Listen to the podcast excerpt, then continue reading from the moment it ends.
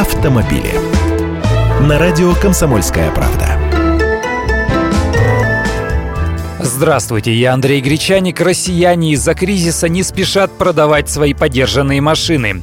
В марте 2015 года в России было продано 386,5 тысяч машин с пробегом. Это на 24% меньше показателей прошлого года. То есть рынок автомобилей, бывших в употреблении, просел на четверть. А по итогам трех месяцев начавшегося года падение составило почти 20%. Такие цифры приводит аналитическое агентство «Автостат».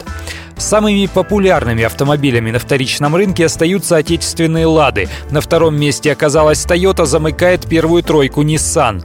Наиболее популярной моделью с пробегом в России в прошлом месяце стала «семерка» «Лада 2107». Ее продажи в марте упали ниже среднего показателя по рынку на 25%.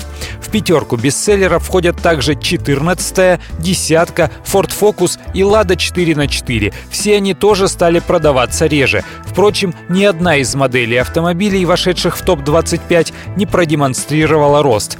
Ждем теперь, что покажет апрель, ведь весной обычно продавцы и покупатели просыпаются от зимней спячки. Кстати, падение продаж новых легковых автомобилей в России за март 2015 года составило 42,5% в сравнении с аналогичным периодом прошлого года, то есть первичный рынок упал гораздо сильнее. В итоге автомобильный рынок России, который в феврале стал четвертым по величине в Европе, по итогам прошлого месяца опустился на пятое место.